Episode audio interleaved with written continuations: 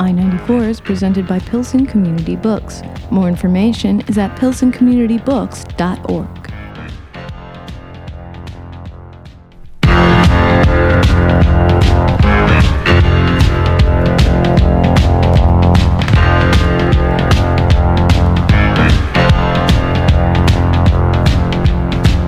I 94 on Lumpen Radio.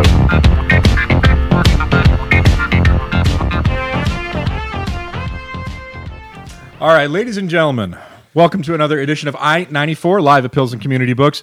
Please give a very warm welcome to the woman sitting right next to me. Her name is Corinne Halbert. She is the author of Hate Baby Comics, and tonight's discussion is all about horror comics in the United States.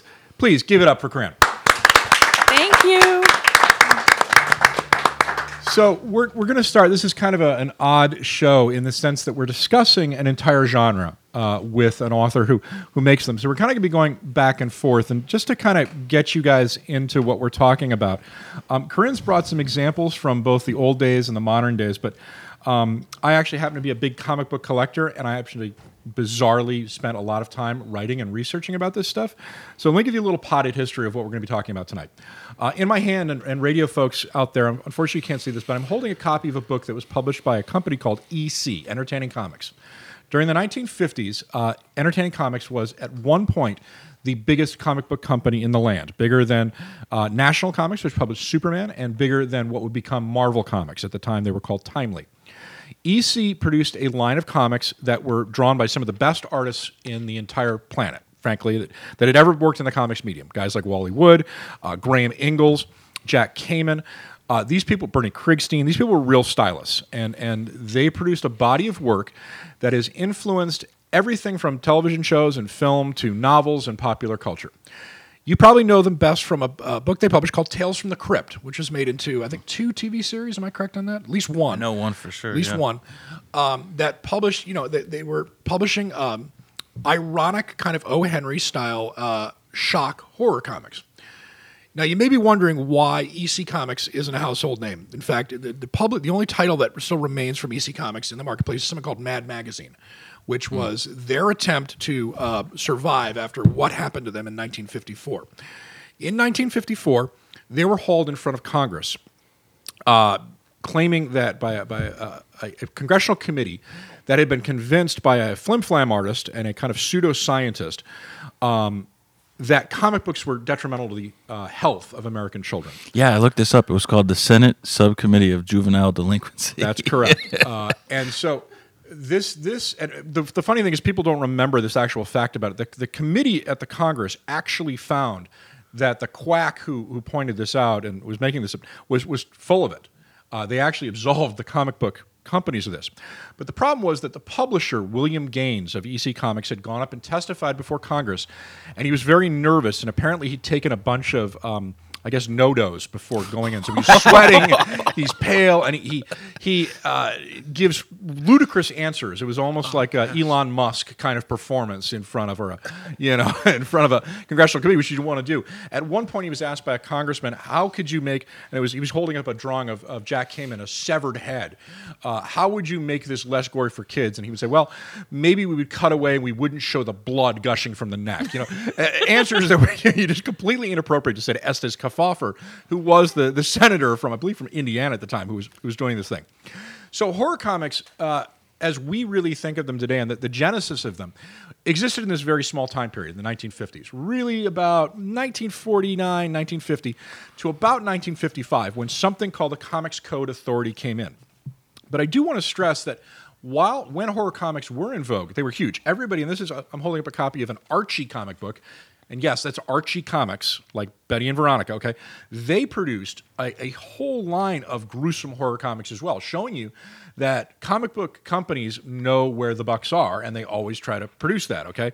So even Squeaky Clean Betty and Veronica would publish uh, Chamber of Chills, Tomb of Terror, Black Cat Mystery, um, all of them which, which were fairly salacious, I guess, as comics go. What came out of this, though, was a body of work um, that is still being plumbed today. These these stories are really actually still being widely reprinted. There's a publication out called uh, Haunted Horror. Craig Yoe Books from Fantagraphics publishes a lot of these comics. The EC books are so classic they've been reprinted not once but about 17 times in all kinds of formats, from these glorious hardcovers to, uh, in fact, uh, you've got some of the EC kitchen sink reprints, right? Gladstone reprints.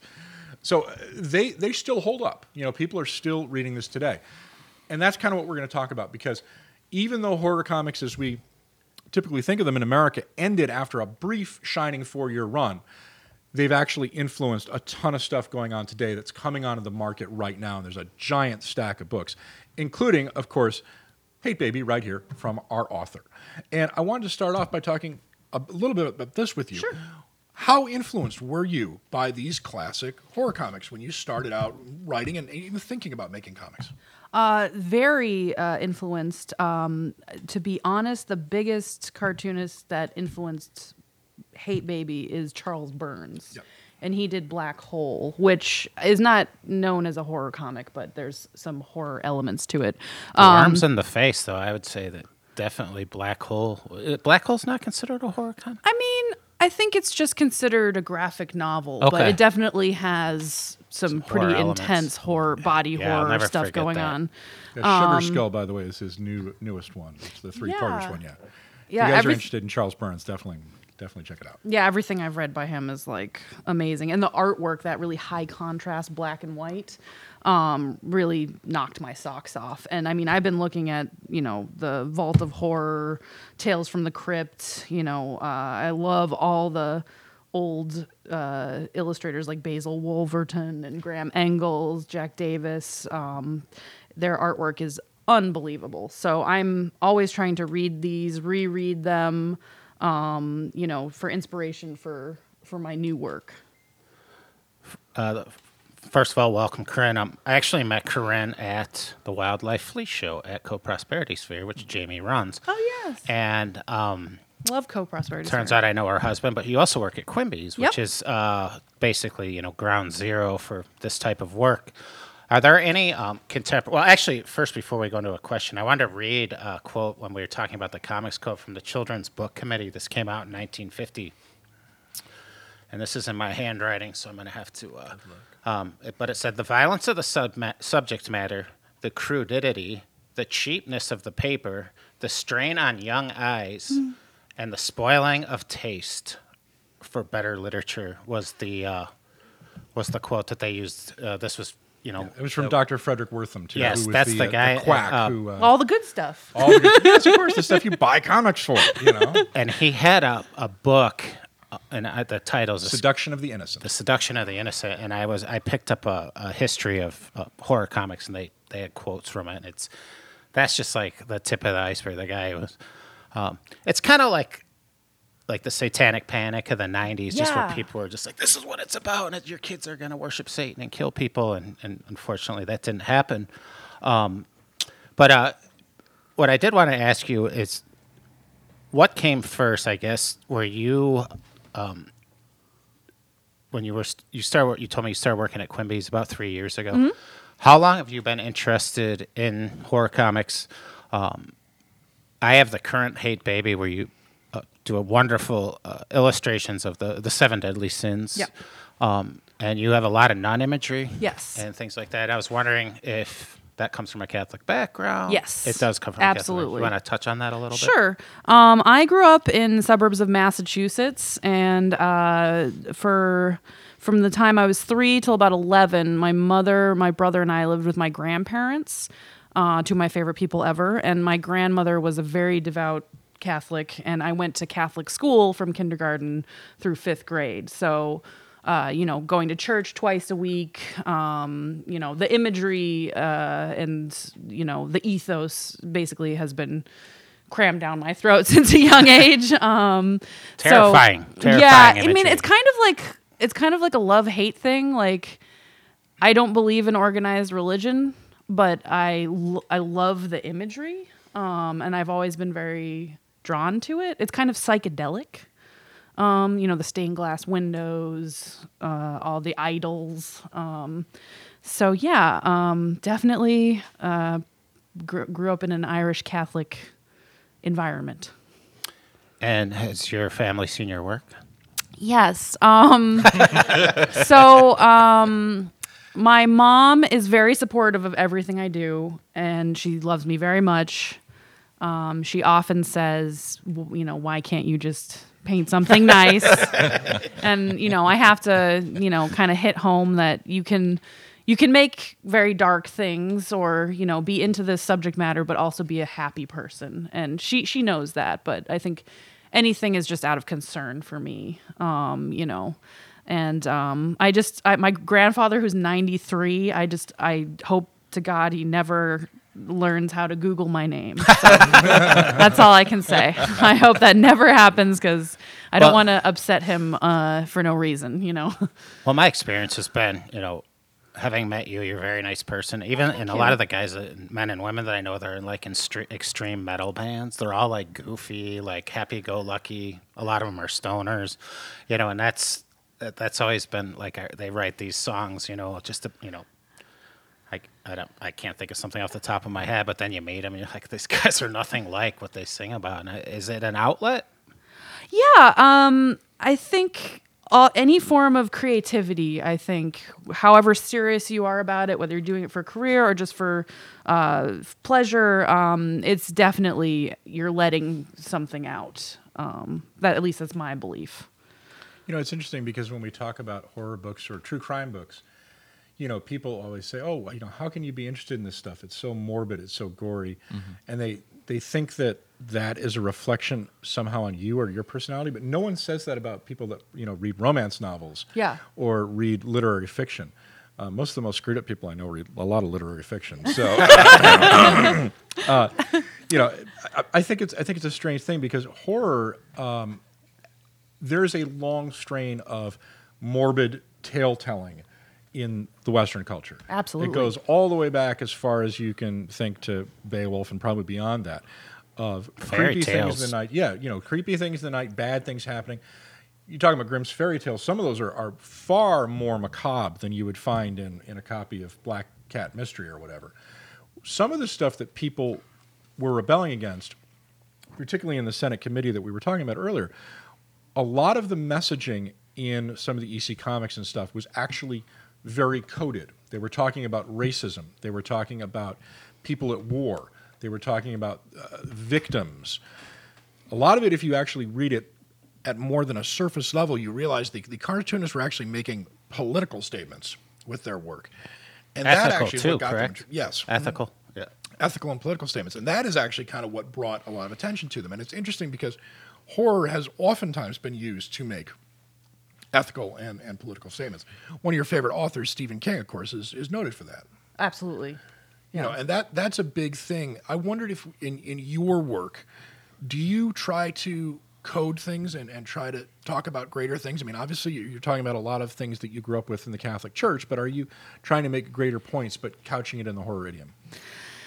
I don't know. Um, I mean, if anything, I I c- clearly have some sort of bone to pick with the Catholic Church. Um, I don't know how intentional that is or not. Um, I, I when I was younger, I did uh, pretty blatant political work. It was mostly film video. Um, and as I've gotten older, I actually really don't like to um, approach politics in my artwork just because that's not what it's about. Uh, it's about the horror, it's about the aesthetic. Um, it's about kind of like escaping that stuff. It's like a fantasy, uh, like my fantasy world essentially. Um, and I'm trying to like escape the nightmare that is the reality of politics, if that makes any sense. Yeah, it makes a lot of Yeah. sense. Um, speaking of the aesthetic, so I'm I'm pretty much totally new to comics, Okay. And Jamie let me borrow that that compilation of the Vault of Horror, that really nice hardcover, and there's an intro in there from um, Robert Lawrence Stine, also known as R.L. Stine, the uh, the author of the Goosebumps series. Yeah. Um, and he said he's he's never been scared of, of any of the horror stuff. He never, you know, he never got the feeling of terror. They were always funny to him. Interesting. There was always an element of humor that he really liked about the Vault of Horror comics, and that he tried to carry into his work. Um, so a lot of what I read in there, and then in the um, what's the Japanese author Uh, Junji Ito. Junji Ito. A lot He's of one of his- my favorites. Yeah, Mine hi- too. His illustrations are amazing, and his stories are really weird. Mm-hmm. But none of them really scared me the way that like Oh. like I don't know Stephen King Misery terrified me when I was younger. Jaws. More, would you like, say it's more unner- unnerving? The it's just really weird. It's fascinating because it's so weird. Like I would never, I would never think to. I would never think about a story or anything happening where somebody is dying of holes form slowly forming all over their body. You know. The interesting thing about Junji Ito and in Shiver, actually, there's Mm-hmm. uh, some writing he does about like the inspiration um, Yeah. behind Yeah, the yeah, yeah, yeah. stories. And I think one of the interesting things he talked about is when he was a little boy that he got very afraid uh, of ghost stories. And the, I'm the kind of person that when I watch horror movies with my husband who's sitting over there, um, you know, depending on the movie, some of them are just goofy, but like I actually get really scared. And like that's part of it for me is like I do actually get scared.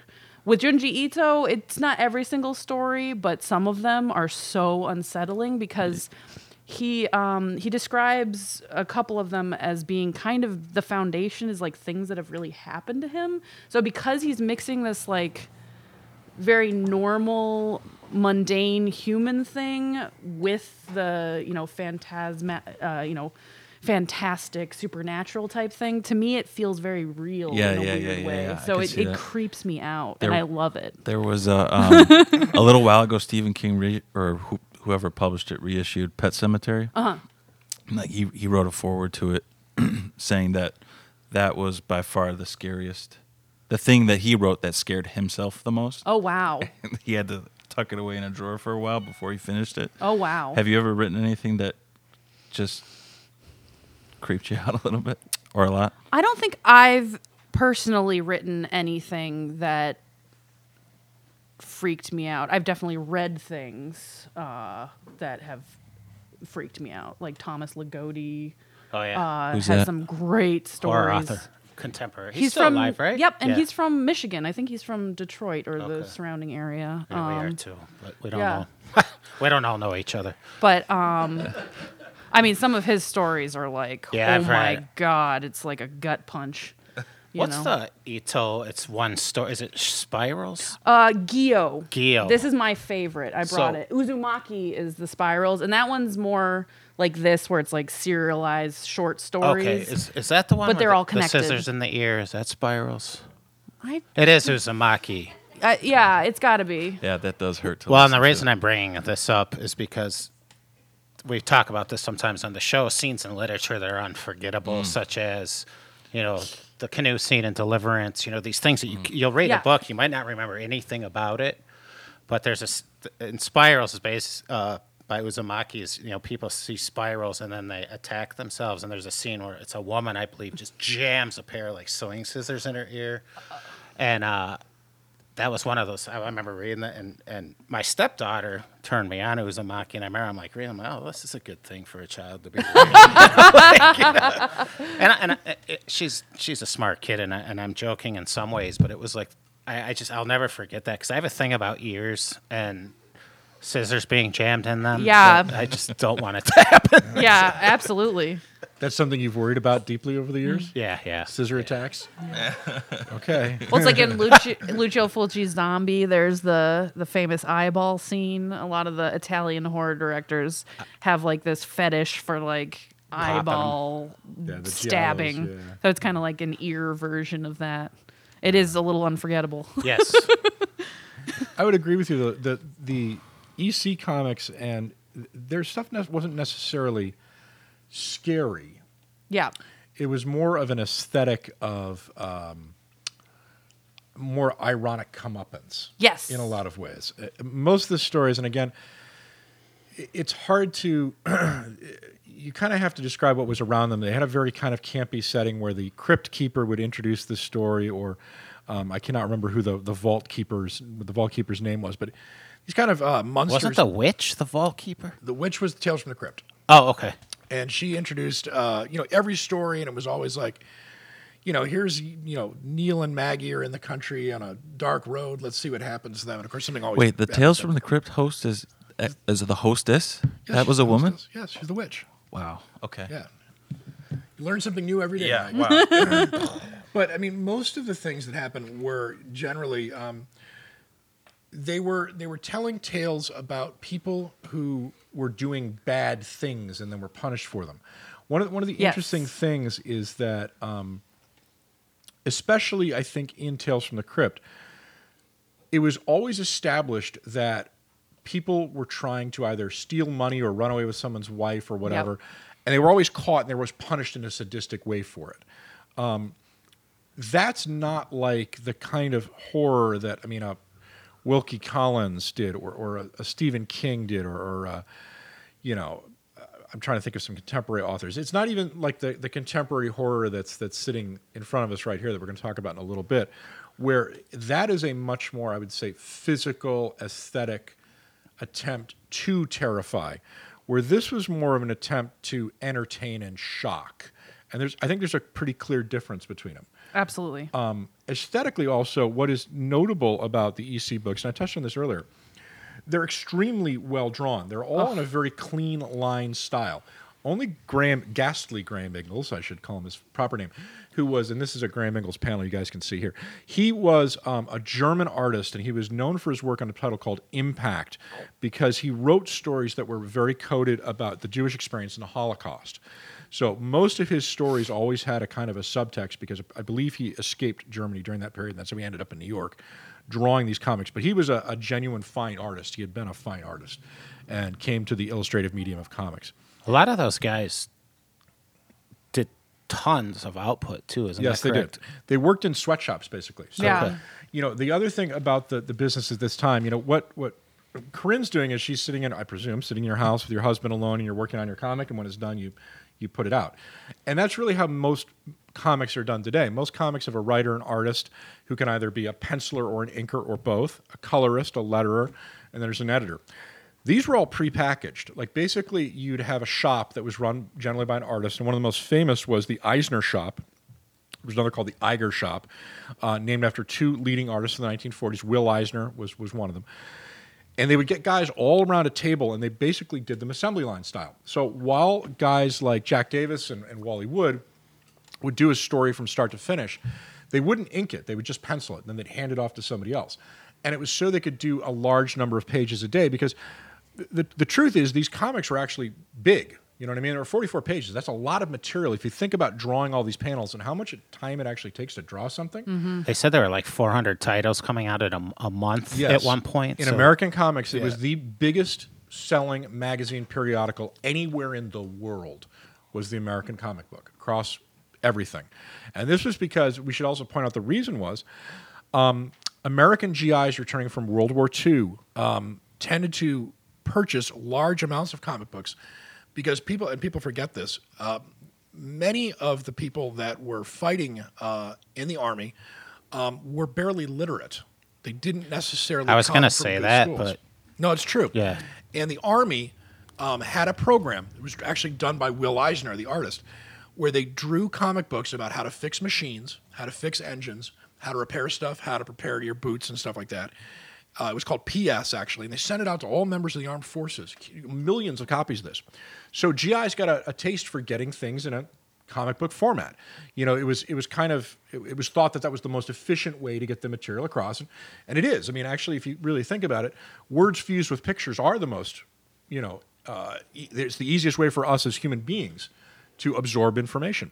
So when GIs got out of the war, they'd been reading all these comic books, and they came home and bam, they wanted to read about Superman or Batman or uh, the Crypt Keeper, uh, the Old Witch, and the the market just exploded.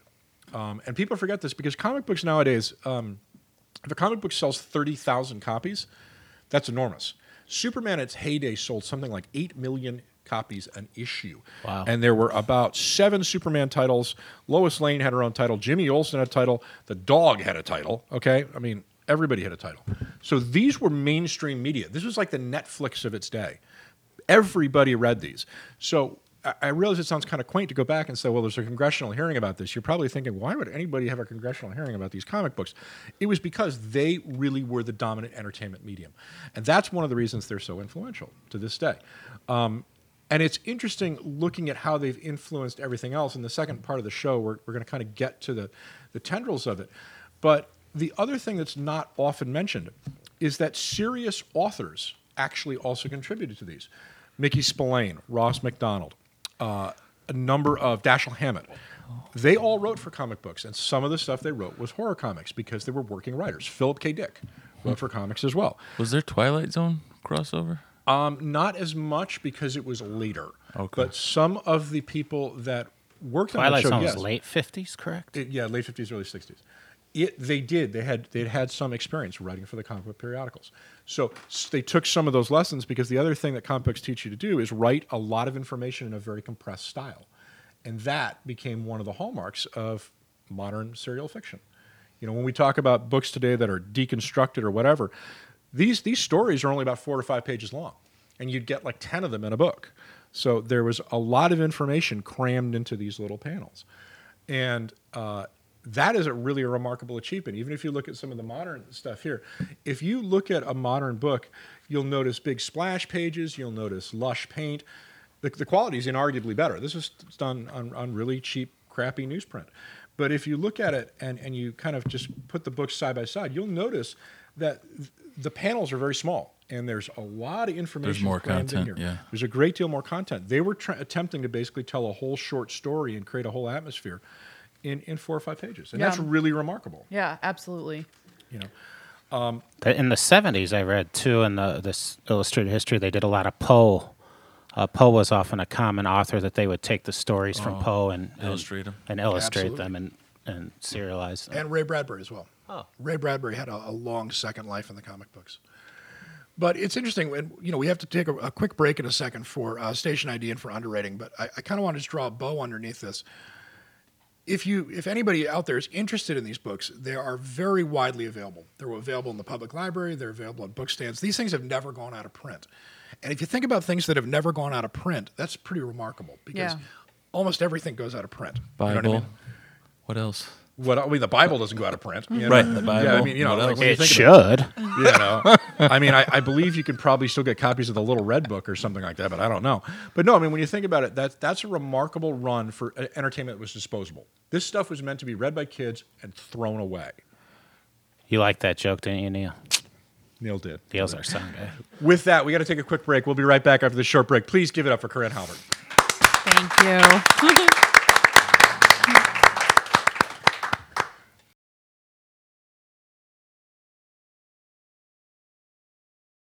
all right ladies and gentlemen welcome back to another i-94 live at Pilsen community books you know i realized i forgot to introduce ourselves we were so excited to get into this i usually do that i usually tell who you're listening to i-94 is jeremy kitchen Hello. Mr. Michael Sack, Hello. and I'm Jamie Trecker. And of course, today we are with Corinne Halbert. She is the author, the drawer, is the, the cartoonist. He said, I guess one. Sure, why not? Of Hate Baby Comics, which is right here in my hot little hand, which you can't see because radio is an antediluvian medium. Please give it up for Corinne. Thank you. We talked in the first uh, half of the show about the roots of horror comics in the 1950s. I think it's time you've, you've brought a good selection of stuff from the modern era, including something by one of my personal favorite artists, Al Columbia. Let's dive right in. I mean, the, the horror comics uh, have enjoyed an enormous resurgence. What, what do you uh, attribute that to? Well, I think that uh, two things that humans are always attracted to and inspired by are sex and death. And horror uh, often uh, covers both topics. Hopefully, if You certainly good. do. And Corinne certainly does in her work. I, I Uh, was actually laughing earlier because Often both at the same time when we were talking about you know the the Catholic Church and and the representation and and the, you know the the goats having orgies with nuns appear in some of your work. I, I thought that that was a apropos of both, so you fit right in the both categories, sex and death, quite well. those are two of my biggest inspirations. Um, Yeah, so um, Al Columbia happens to be one of my all-time favorite artists, and Pim and Francie, uh, the Golden Bear Days. This is one of my favorite books. Uh, about a y- maybe a year ago, I don't know exactly. Um, you would see this listed on eBay and Amazon for like five hundred dollars. This book, but then it went back into print, so now it's just the normal. What era is that, Corinne? Uh, I think 2014. Yeah, it's just a few Oh, years it's a ago. newer book. Yeah, Yeah. yeah, yeah, yeah. something like that. Uh, 2009. The illustration is really Yeah. cool. Um, but so then it went. I uh, think it's is it Fantagraphics. I think you're right. Yeah. Um, so it was out of print for a while, and then thankfully they put it back in print. But I never would have sold it anyways. But um, uh, this just happens to be one of my favorite books. Um, I've I've heard people say, you know, it's not truly a graphic novel, and I can understand that argument. I mean, it's more like a collection of his amazing drawings and little short strips. In other Um, words, it's not a fluid story. yeah, because um, he is the type of artist that apparently will just, you know, he'll make this amazing body of work and then he'll just tear it up, you know. Um, so a little bit of that kind of thing going on. Um, but this is compiling a ton of his absolutely gorgeous drawings and. Um, so that's one of my favorite books of all time. I also brought Guy Davis's The Marquis, which is basically um, an 18th century kind of like fake France, and the main character uh, can see demons or devils uh, that are often disguised as just humans, and he he slays them. That's kind of the arc of that story. I also brought uh, Harrow County, which is Cullen Bunn and Tyler Crook, and that's um, I'm not sure if it just ended or if it's coming to its end, but it has something like eight trade paperbacks, um, and it's about a witch and uh, all sorts of demons and stuff, and the artwork is absolutely bel unbelievably gorgeous. We carry those at Chicago Public Library. I'm not familiar with the other titles, but I'm going to write all these down. Yeah, this one's really good. I wanted to ask you, um, before we go right any further, um, if you are familiar with the case of Mike Diana. Oh yeah, yeah, yeah. I, Um, So in the 90s, I just wanted to share this with everyone. There was this cartoonist named Mike. Is it Mike Diana or Mike Diana? I say Diana. I'm not sure if Okay, it's- let's say Mike Diana for keep Yeah. it keep it uh, simple. He made this comic called Boiled Angel, and if think of everything that offends you, and that that was in it times a hundred. And Yes. he happened to be a custodian at an elementary school, and he was xeroxing it at work, and one of them got jammed in the uh, copy machine, and he didn't know. His principal found it. They actually, because of his comics, accused him. Do you remember that Gainesville? There was a serial killer in Florida named Gainesville, and he became a prime suspect because of his comics, which is, it reminded me also of the, uh, what are those kids in Arkansas? West Memphis 3. Yeah. Kind of like that. Yeah. And uh, I met him. He actually did a uh, at Quimby's in the '90s when it was still over on Damen. Yeah. He, he had a. Uh, they were selling his art, and then he was in Florida. He was locked up, and then they had another tour of his work, and you could buy it. We still have it. My wife and I have a poster of his going up the stairs, and he was like the nicest. Like he looked like Kurt Cobain. He had the same hair. He was probably stoned and like the nicest dude you've ever met. And he was the first cartoonist in history to ever be arrested for obscenity and actually went all the way to the Supreme Court and it was overturned and he was released. He was jailed. But That's he what was- he was Yes. in prison He was for. banned or to draw in the state of Florida. Yeah, he could not draw in the state of Florida and he went to prison. yes, he And, served um, 90 days. Yeah. Served 90 days in, uh, Dallas County, yeah. for drawing, for his drawing. And I think sometimes in this day and age, um, you know, we tend to forget about things like the comics code and, you know, where we can go so quickly as a country into censorship. And, um, you know, obviously, you know, kids now, like, you know, heavy metal and punk rock and all those things are very commonplace. And you see little kids with mohawks and things like that. But it's still, you know, these were things that were used as tools for law enforcement to prosecute innocent people based on their looks. And obviously, we have that still in the African American community.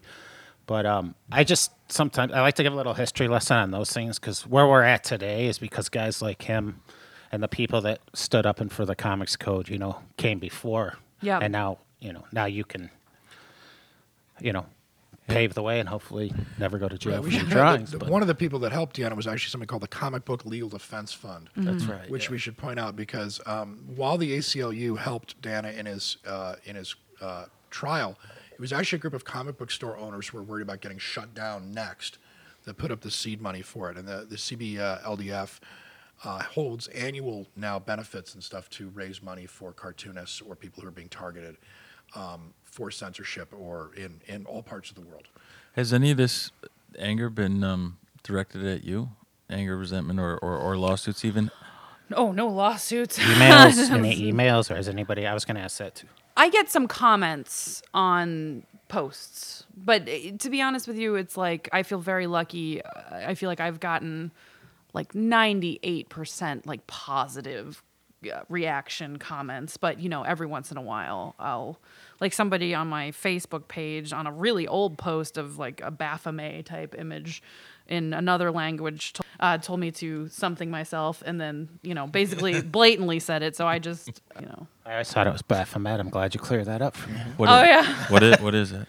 It's like the satanic goat. uh, right here Yeah, that's it. Gotcha. closest thing to uh, deity I would worship. Can't go wrong with Can't go wrong Right? with satanic goats. but it's it is interesting that since uh, the Diana trial, horror comics are now being put out again by major publishers. You know, Diana's books were um, self-released. I actually can't say the name of his publishing house because No. it is uh, swear. but this is uh, put up by Dark Horse, which is uh, in fact in our area, right? That Dark Horse is right around Michigan, I think. It's, uh, Michigan, Minnesota. I guess I didn't realize that. Uh, Harrow County, which is done by the American comic uh, artist Cullen Bunn, uh, is also a Dark Horse book. Um, Locke and Key, which is by Stephen King's son Joe Harris. You might know him from A Heart Shaped Box, which is a bestseller. Joe Hill? Joe Hill. Joe Hill, excuse me, uh, wrote um, Locke and Key, which is now being made into a series for either Netflix or Sci-Fi, I believe. But that was a long-running, well-selling uh, comic book uh, as well in the horror idiom. And these have really come out in the last few years because most publishers had not published, uh, the mainstream publishers certainly had not published horror comic books. DC and Marvel, I can't remember the last in-line comic book that you would call horror. They had Vertigo, obviously, which I would I would say is less of a horror line than a fantasy line. You working at a I don't comic even book know store. what Vertigo does anymore. Well, they don't really exist anymore, but I can't remember the last horror comic even that Vertigo did. It feels that like Glenn Dark Danzig's? Horse and Image Yeah. are, but the Image is like the creator-owned structure. Um, so it has a pretty wide variety of stuff that they publish, but it tends to have some horror for sure. Corinne, what's Um, Glenn Danzig's? Uh, he has a horror comic. Oh, comic. Verotik, but he hasn't, put Verotik. out, he hasn't put out stuff in quite a while. Yeah, He- I think he it went defunct in the 2000s, Yeah. right? He's too busy selling Well, out selling stadiums with the again and again Misfits. in Los Angeles. All right, Uh, Corinne, I have a question for you. Sure. So this is off the cover of Death. Death. There are many ways to die, all of them unpleasant. You can be devoured, cursed, poisoned, bedeviled, tortured, drugged, or transformed. Which would you prefer? Ooh, I'm maybe gonna go- drugged. Fair enough. that sounds maybe the least horrible of Yeah, that I think I'd list. be bedeviled myself. Uh, Bedeviled. You are deviled. I mean, I already am. So. So tell us about this book. Um, so I bought this book. Uh, I brought a couple of um, short fiction uh, horror uh, examples. I brought Ray Russell, Haunted Castles, Thomas Ligotti, Songs of Dead Dreamer, and Grimscribe. And then this one is um, a vintage anthology, so it's got a lot, lot of different authors. And I picked it up at um, Bucket of Blood, which is one of my favorite bookstores and my favorite stores in Chicago. Um, it has a bunch of different. Um, authors in it Lord Dunsany, Fritz Leiber, Stephen King, more. But I love, um, I collect uh, vintage horror paperbacks. I, I collect um, a lot of. Um, vintage publications in general um, you know horror comics i collect vintage smut and i really like you know horror sci-fi paperbacks and i particularly love when it's like one of these anthologies that has a they pick a topic That like cover's one- amazing. yeah, I know, isn't it great? This one is called Death. I have one called Terror. You know, there's ones that'll be like biological horror, like plants that are going to kill you. And um, I just like to get as many horror stories at my fingertips as possible. I have one more quick question. I'll turn it over to Mike. Is Ray Russell the, the one that did the Possession book that came out prior to Rosemary's Baby? I'm not sure. He did Sardonicus. That's his most famous story. Okay. That got turned into that William There was Castle a movie. There's a book that came out from Penguin, and it was about a possession that was supposed to be the inspiration for like The Exorcist and Rosemary's Baby, and I can't mm-hmm. remember the name of it. I'm not oh, sure if it's Ray Russell. Okay. couple of questions, Corinne. Sure. I was I was looking at the history of your work, the archives on your website, which we'll, mm-hmm. I guess we'll we'll mention that at the end of the show. Sure. Um, but it looks like you've gone through different periods of what you were interested in and what you wanted to draw or write or paint. Um, can you talk about some of those phases and, and where you're at now? And then, quick uh, follow up question: There's a there's a design in some of your religious image, imagery that's like it's a Mobius strip with a cross, Are you talking about this? an orth, yeah, an Orthodox cross coming out of it. What That's is the that? symbol for sulfur. oh, okay. Uh, it- Anton LaVey claimed it as the satanic cross, but that's kind of like a controversial thing. Like people are either really into that idea or really against it. But it's like the alchemy symbol for salt, Sulfur. sulfur. Yeah. okay. and it's been you know a symbol that is connected to satanic imagery largely because of Killer Anton sexy LaVey, nuns? but also because of a lot of heavy metal bands um, kind of claiming it Well, there's a lot of controversy about LaVey, whether he was a fraud or not. Anyway, For And sure. Who, who is he? He was the founder of the Church of Satan. Which is now run by his daughter, right? Zeena actually, I think, broke from the Church of Satan. yeah she goes by Zeena Schreck now she doesn't she got married and I Did don't she marry Shrek? I think so She married the Shrek the ogre. I think he's an artist Okay. um, but I'm pretty sure she goes by Zeena yeah, I Schreck think she. I think that she uh, distanced herself after her father passed away. I have an excellent. I don't. You might have it too. The Oregon album by him. ooh I don't Yeah, I have it digital. I can You should send talk about your work though. Oh yeah.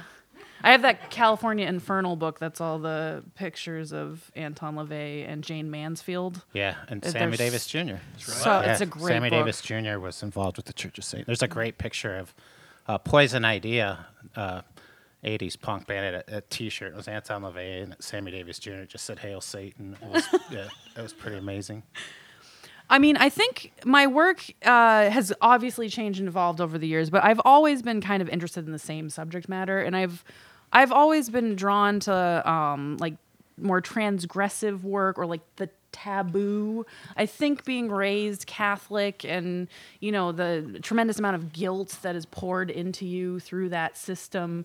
Um, it, it- to me, it kind of made me want everything that I'm not supposed to want, if that makes sense. Yeah, you well, there's there's a great uh, I, I don't know if it was a painting or or uh, drawing or what it was. There's it's a Minnie Mouse with a profile of Minnie Mouse with her the paint running. Oh, off of yeah, her yeah. Face. totally. Paint? Is it corpse paint? Oh, oh, oh! So I did a whole um, series called um, M is for murder. M is for Yeah. Murder, and that was a solo show I had at a place called the Peanut Gallery, which now all the members of Peanut Gallery that space closed, and then one of them reopened it, and now I think it's got a new name, and it's like down on California near California and Chicago. I'm not sure of the.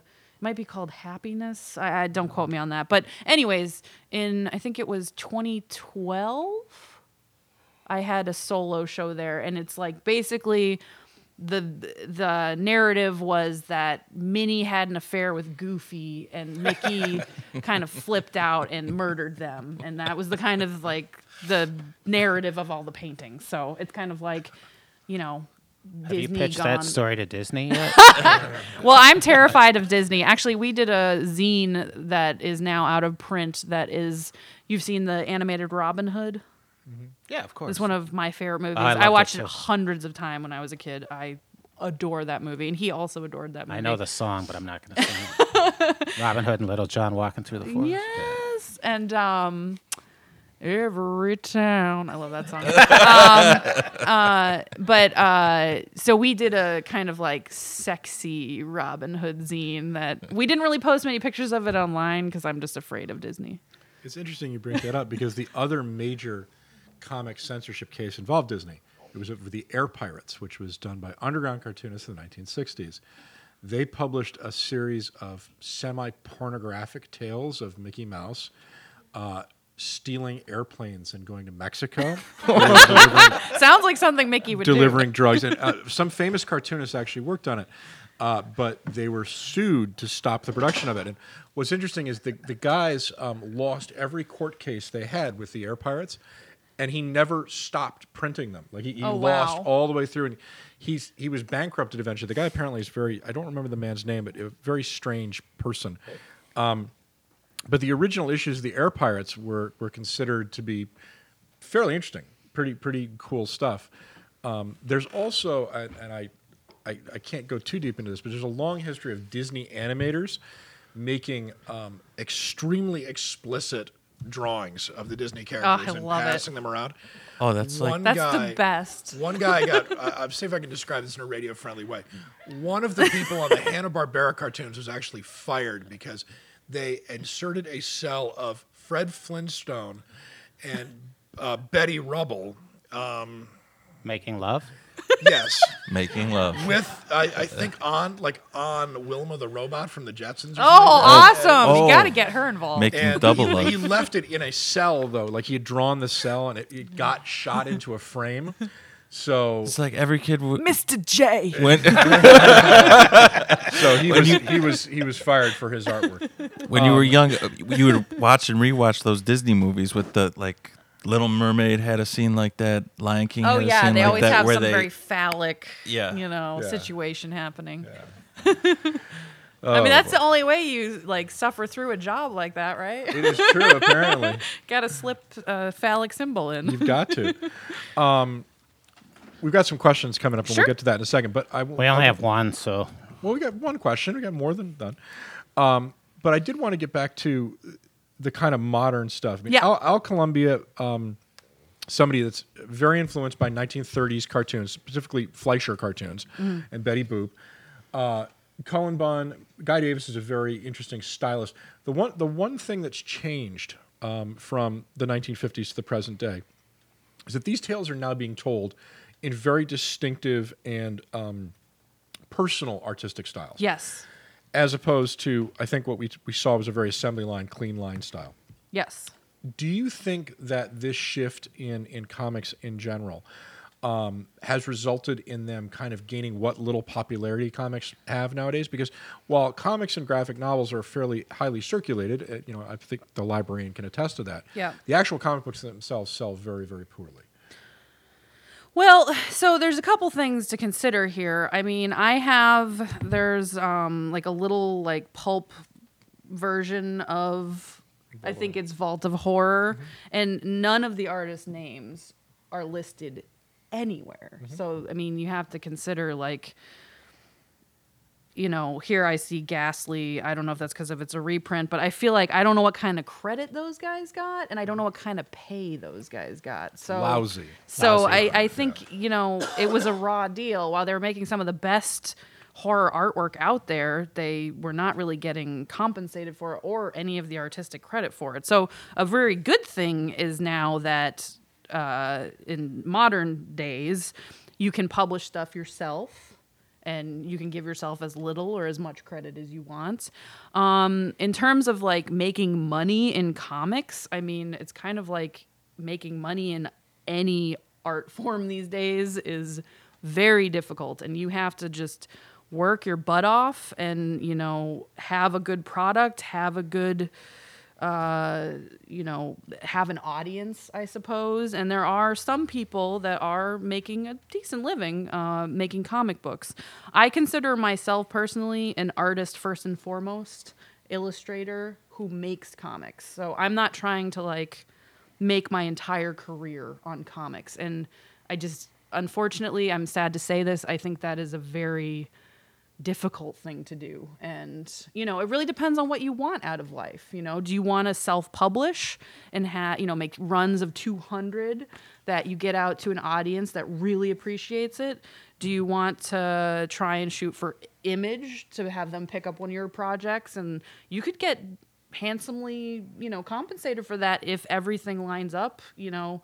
Uh, but you got to hustle you know? Um, so i think the good thing is um, like you're saying, um, the artist can uh, be, it's more well known who the artist is, and it is much more personal. It's often, you know, their personal passion project. Uh, whereas back in the day, it's like these guys weren't getting basically any credit or much money. Which It was work for hire too. Yeah. You know, this was all produced, and they didn't own any of the rights to it. Al Columbia owns the rights to his stuff. Exactly. Cullen Bunn owns the rights to Harrow County. He can make a movie if it if Exactly. somebody wants to. Uh, Graham Ingels, I I believe they got paid two dollars a page Yeah, Yeah. Yeah, I believe that's what the the page rate was was pretty low. So interesting. We do have one question. Somebody actually, we were talking about Vertigo before. You know, I did forget um, about Hellblazer, which was the last I think you know Swamp Thing, and then Hellblazer, which spun off from that. Um, somebody does ask what what you think of the John Constantine and Hellblazer comics. So I have not read much of Hellblazer. Um, I am a huge Preacher fan. I know it started with Garth Ennis, right? Mm-hmm. And Steve Dillon. Preacher did. Hellblazer started with Jamie Delano, and it spun out of the Alan Moore Swamp Things. What But era he- has Preacher come out? But I thought Late Garth 90s? Ennis and Oh. Steve Dillon did some of Hellblazer. They did, but it was Jamie Delano. It was later? yeah, Jamie Okay. Delano was the first writer on it. yeah, I who's totally forgotten. The only reason I've remembered this guy's name is because it matches mine. Okay. So I want to get into Hellblazer, but I feel like um, so I work at Quimby's, right? We do carry comics, but we're more of a small press store, and so we have one little section that has the DC, Marvel, Image, Dark Horse stuff. The rest of the stuff we're gonna have is gonna be like Fantagraphics, Drawn and Quarterly, all the more uh, independent uh, comics companies. So Hellblazer is such a huge body of work, and I don't know where to begin because they've published them in different runs. So I mean, I keep trying to get into Hellblazer, but I don't know what book to start with because I don't want to I don't want to buy the first TPB and then find out like you know, I'm reading the wrong run of them. Does that make any sense? If you go to the store, there's like What's a TPB? trade paperback. Oh. There'll be like literally 30 Hellblazer trade paperbacks and so I don't know. I personally think you can kind of jump in anywhere on the, on the Okay. character. You know, I mean, he's a guy from Newcastle who smokes a lot. Yeah. You know, there's not not a lot of depth there, guys. What that? era Did was they do the Preacher? Preacher 90s. was 90s. Yeah, Okay. ni- 1990, 91. Because I've seen the show, but I've never read it. Yeah. Uh, it's the same, right? The show. It well, is, uh, they Based changed a lot of it's stuff. based on it. yeah, yeah. Unfor- Steve Dillon, unfortunately, just passed away too suddenly. Uh, Yeah. Earlier this year, he was the artist of that. Mm-hmm. Uh, but um, with that, where where can people find out more about your work, Corinne? Do you have a website that you Yeah. tell people about? What is it? Um, so it's just my name, which is CorinneHalbert.com. So it's C O R I N N E H A L B E R T.com. Uh, I on Instagram I just go by my name, Corinne Halbert, and um, I have a big cartel store where I sell uh, my line of merchandise, original paintings, prints, T-shirts, all that kind of stuff. You said you have a new new comic. Yes, I'm really excited, and I was hoping that I could bring a copy to show you. Um, I have a brand new horror comic that I'm going to debut um, at Short Run in Seattle next month. Um, it's called Cursed Woman, and it's uh, heavily based on the films of Jean Rollin, um, Fascination, and Living Dead Girl, specifically, uh, French erotic horror filmmaker. Um, Contemporary or uh, well, he's dead. Uh, late 70s, early 80s are the films that I'm specifically looking at. Um, and so there's two longer stories. Uh, one is 14 pages, one is four pages, and then there's just a couple of short vignettes. So it's a 32 page. And it's my first color. Bla- it's red, black and black, white and white. Oh, I've done all black and white. Uh, there's uh, some erotic vampire stories. Yes, it's blood red. I have to ask you this. Sure. Because we're talking about French horror. Have you ever seen Martyrs? Oh, you know, that's so funny because I have a list of movies that I'm specifically avoiding, and that is at the top of the Yeah, list because I like sleazy. I like, you know, I don't mind if there's like cruelty in a film, but that I know the plot and I know what it's a it's great litmus test for how messed up you are. uh, It's one I don't my want favorite to. movies. I don't want to. I don't want to see it. So, Gotcha. Oh dear. like, it's just life is harrowing enough. I don't know if you're that I a need horror buff and you can handle anything, I highly, highly recommend Martyr. I watched that with my old roommate. He just looked at me. He's like, "What is wrong?" Can, can we even talk about what it's about on the air? Let's not. Let's we're, not, we're also yeah. out of time, guys. Yeah, so. I want to remind everybody uh, next week is Ronald Kitchens, right? On our show. uh, the 28th. 28th is next. Well, that will be when you if you're listening to this show on Sunday. Oh, the yeah. Following the Sunday. next episode, yeah. Ronald Kitchen. Ronald. Ronald Kitchens. We'll be with him. And then uh, we are off next month because it is Thanksgiving. So we're not on the third Thursday at Pil- Pilsen Community Books. We're on the fourth Thursday. Oh, that's correct. And Fourth we'll have Thursday. a we have a big guest. we have a big guest. How do you say her last name, Mary? Rebecca Becca Makkai. Makkai. She was just shortlisted for the National Book Award for The Great Believers. She'll be live here in this very room. You will want to reserve a seat because it's going to, you know, not have a lot of room. So, with that, for all of us at I 94, I want to please ask you one more time to give a warm Pilsen Community Books. Thank you very much to Corinne Halbert. Thank, you. so much. Thank you. Thanks. Yeah, so fun.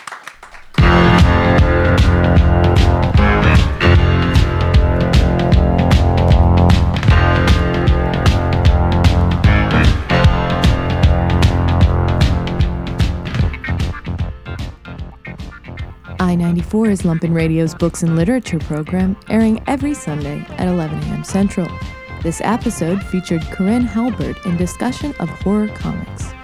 This episode was originally taped in front of a live studio audience at Pilsen Community Books on October 18th and first aired on October 21st, 2018. I 94 is a Lumpen Radio production, with readings by Shanna Van Volt, show intro and promo voiced by David Green, music by Laurie Johnson and Bill Bennett from the KPM archive. For more information on I 94 and for past episodes, visit E EYE94.org. For more information on Lumpen Radio, visit lumpenradio.com.